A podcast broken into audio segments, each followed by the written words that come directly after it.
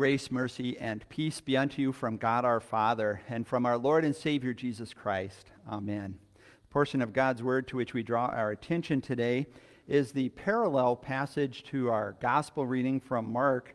This is from Matthew chapter 4, verses 1 through 11. We'll listen to verses 1 through 4 and we'll hear the remaining verses through the sermon. So please rise as we hear these words of our Lord. Then the Spirit led Jesus into the wilderness to be tempted by the devil. He did not eat anything for 40 days and 40 nights, and at the end of that time he was very hungry. The tempter came to him and said, If you are the Son of God, tell these stones to become loaves of bread.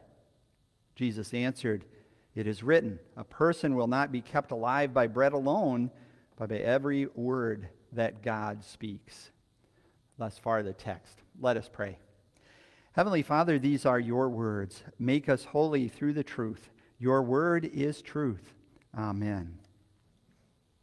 If I mention the name Michael Buffer, that probably doesn't ring a bell.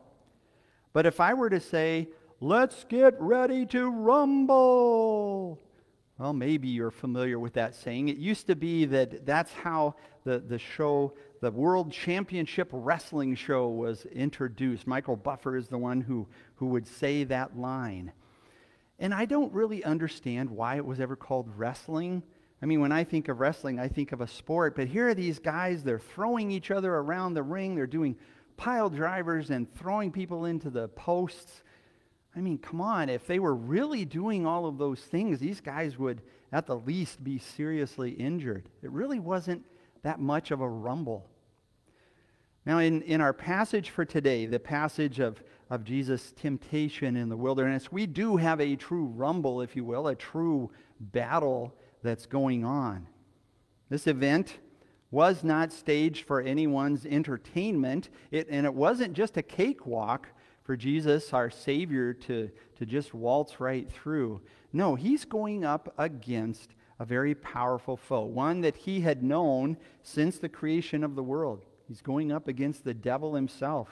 This was serious business. And the outcome of this particular fight would actually have eternal consequences.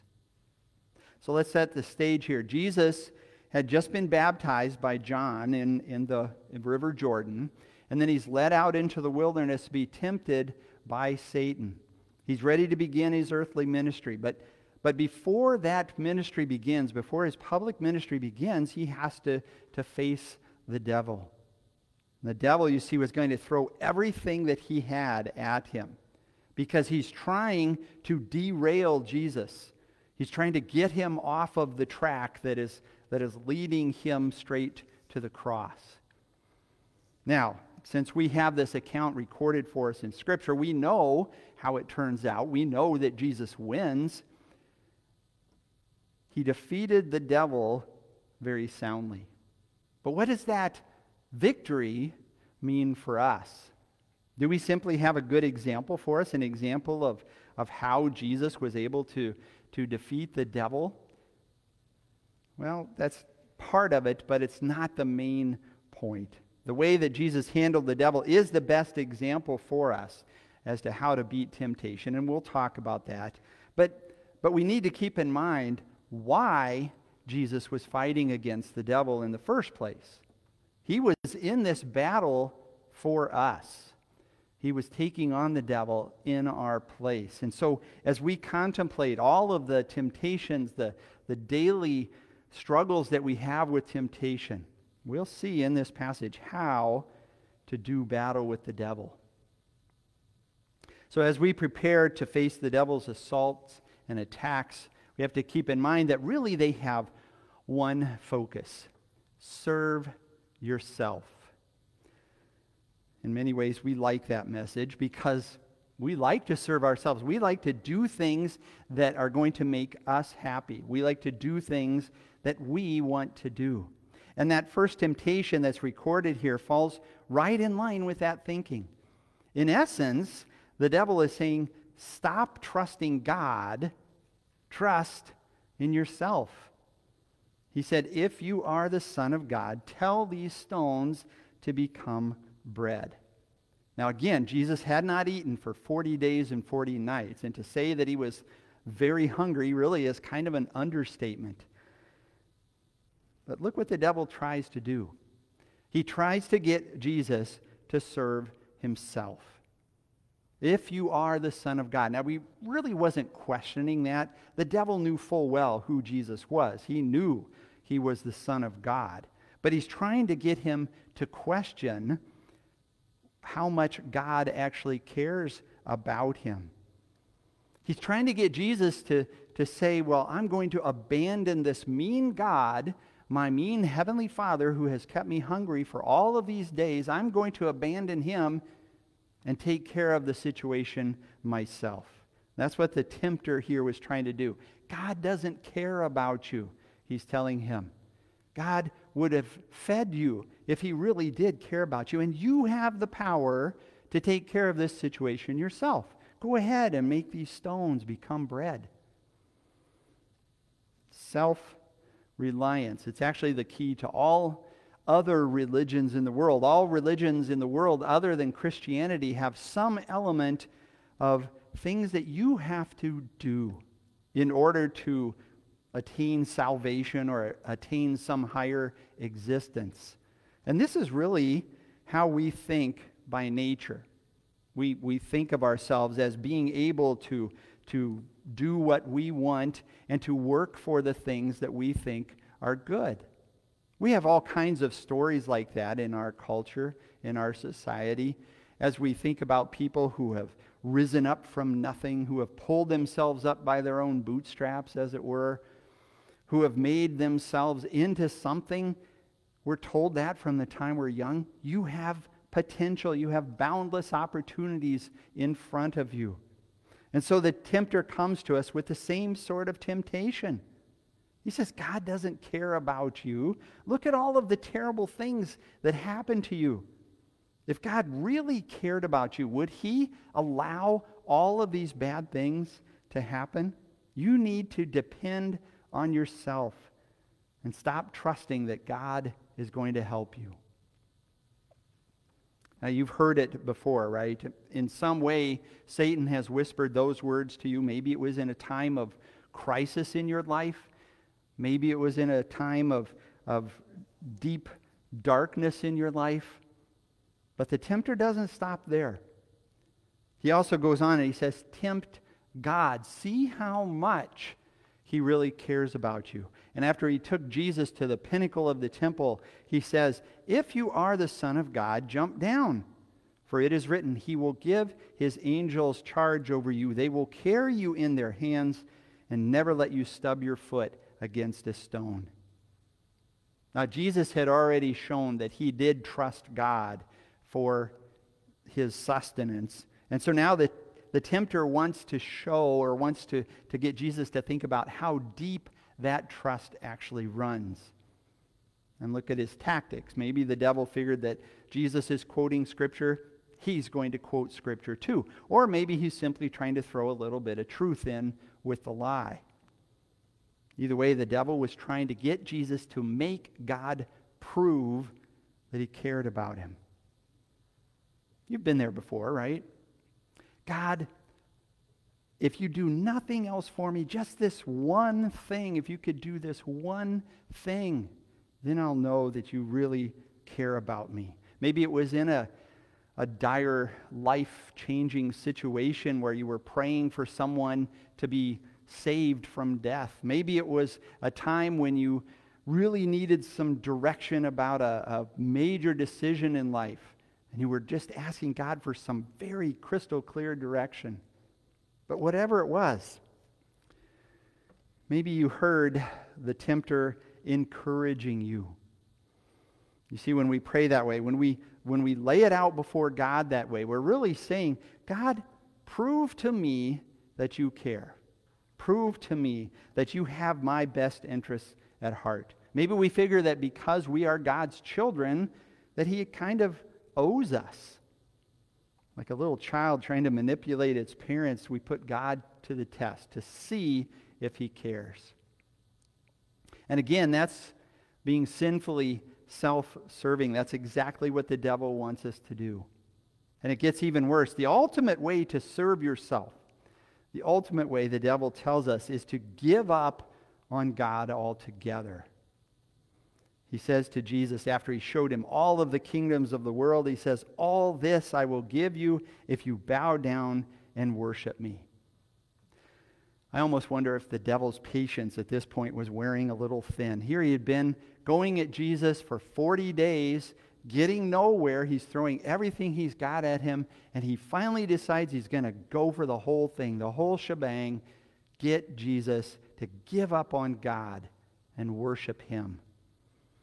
Now, we might think that the devil was being pretty ridiculous in this temptation. After all, wasn't Jesus already the king of the universe? Didn't he already have all of the kingdoms of the world and their glory?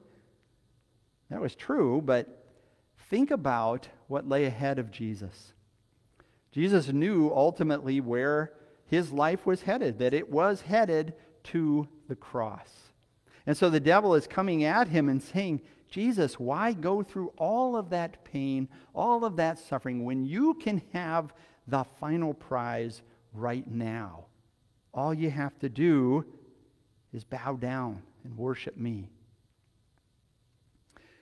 We live in a world that's very much accustomed to immediate gratification. We like things right now. And with all of the technology that we've, we have in our world now, it's pretty easy. We can get all kinds of things at a moment's notice. And so when Jesus promises us heaven, well, heaven seems maybe so far away in time and in spatial terms. It, it, seems so surreal, so intangible.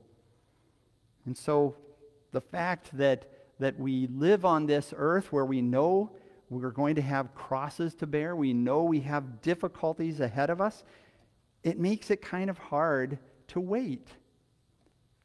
And so along comes the tempter offering us power and prestige and wealth and glory now. And all we have to do is, is take God down a notch or two on our list of priorities. That's all. That's all. What happens when we do that? We have bowed down to the tempter himself. We have given in to the tempter because then we are serving ourselves. We're following him straight to his home of hell. And that's the focus of the devil's temptation. Serve yourself, make yourself happy. He comes to us in all kinds of sly ways, but we can defeat him. All hope is not lost. The devil's temptations, you see, were defeated with one weapon God's word. When the devil says, Stop trusting God, Jesus tells us to rely on God's word for our very life. Jesus said, It is written, a person will not be kept alive by bread alone, but by every word that God speaks. When Jesus was in the wilderness for those 40 days, fasting that entire time, what, or I should say, who was keeping him going? Well, it was God. God, through his word. That was his food at the time. It's what kept him going. And, and we look at God's word in the same way. Now, that's easy enough to say that we rely on God's word to that extent, to where it is our food. Not always easy to do. So easy for us to lose our focus, to get sidetracked, to focus on our bellies instead of on the Bible. God's word at times becomes kind of like an afterthought instead of our focus. But think about what God gives you in His word. He gives you life and eternal life at that. Yes, in his word, God does have to condemn you first by telling that you telling you that you deserve only eternal death because of all of your sins, because of all of the times that you serve yourself. But he doesn't stop there. He goes on. He tells you the good news. He tells you you don't have to die because my son Jesus died for you. And that message then is our life. That message is our sustenance. And that's why we thrive on every word that God speaks, as Jesus says. And that actually ties in with the answer to the, to the second temptation that's recorded here. When the devil says, tempt God, Jesus tells us not to tempt God because it's not necessary. Do not put the Lord your God to a test. Now, that was actually a pretty good trick on, on Satan's part. Why not, again, throw in some scripture, mix in a little truth with a lie? God says he'll protect you. Why don't you try him? The problem is, is that the devil was taking those words of Scripture out of context. In Psalm 91, which is what he was quoting, it does say that God will protect his people, that God is going to care about his people. And in those verses, God promises that he is with us. But it doesn't say that you have to test God to, for, to get him to prove it. We have multiple places in Scripture that talk about his care for us, that talk about how he is concerned about everything about us, that w- everything that we do. He is our good shepherd. He is constantly watching over us wandering sheep. And so we have to ask Has God ever failed to keep his promises of protection and care? Now, as you think about your life, you may think about instances where you kind of wondered, maybe you thought God was being a little lax. But isn't that more of a problem with our perception of things? Just because God doesn't protect us and provide us in the way we think He should doesn't mean that He's not. God does provide for us every day. Sure, we have all kinds of physical provisions, everything that we need for this body and life, as we see in the Catechism. He always provides for us in His Word, His Word and His sacraments, where He gives us forgiveness of sins and eternal life. He gives us strength through that same Word to withstand any of the temptations that the devil throws at us. So when you're tempted to give up on God and His Word, when you're tempted to put Him to the test, just go back to His Word. And there you have the assurance that, that you don't need to put him to a test because he promises he does care for you. And finally, as we use the word to defeat the devil in battle, when we face that temptation to worship other gods, the answer is very simple keep God as number one in your life. Jesus said, Worship the Lord your God and serve him only. Now, if I were to ask you, what other gods do you serve? You might not be able to come up with a list of them right away in your head because you think, well, I can't think of other gods that I serve. So, let me ask it this way What's most important to you? What do you think about most of the time? Now, if we're honest with ourselves, many times our thoughts are focused on ourselves. Number one, we are looking out for ourselves all the time, and that's the way our brains kind of operate. And that's exactly what Satan wants it to be. It drives him crazy for you to put God in the number one spot in your life. He absolutely hates seeing you come to worship. He hates it when he sees you reading your Bible and praying.